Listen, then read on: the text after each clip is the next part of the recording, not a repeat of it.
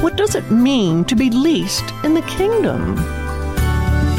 Well, hi, I'm Joni Eareckson Tada, and I know you've read that Bible verse many times. Uh, it's from Matthew chapter 5, the 19th verse, and it says, listen to this He who breaks one of the least of these commandments and teaches others to do the same will be called least in the kingdom of heaven. But whoever practices and teaches these commands will be called great in the kingdom of heaven. I tell you what, that is a verse that'll jar your sensibilities because we get this idea that heaven is all things egalitarian, everyone on the same plane, everyone enjoying the same capacity for joy. But Jesus says that there will be people in heaven who will be called least in that kingdom. Just who are these people? Well, I am in no position to judge anyone, but I will tell you the story of a man. Um, I'll call him Herb.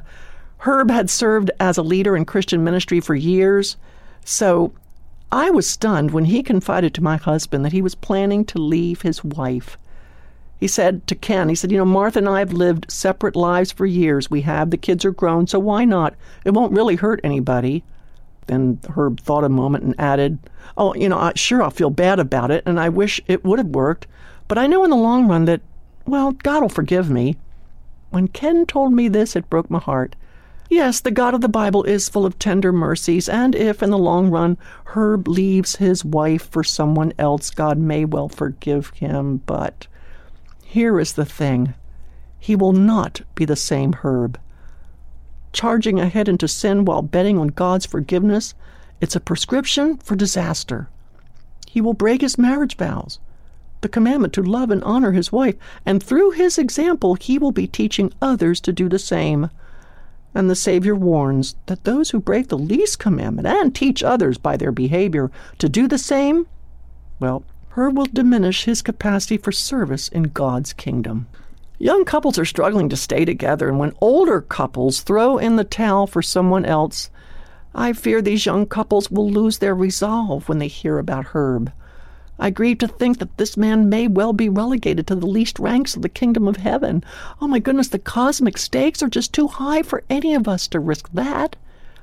Come on, Herb, why gamble away your eternal estate? Is escape from your dead end marriage worth being demoted to least in the kingdom of heaven? Friend, this is such an important lesson. If you sin willfully, of course, yes, God, He'll forgive you when you confess and repent. But if you willingly choose sin, even knowing it's wrong, then you are forfeiting way, way too much. Because people are watching you.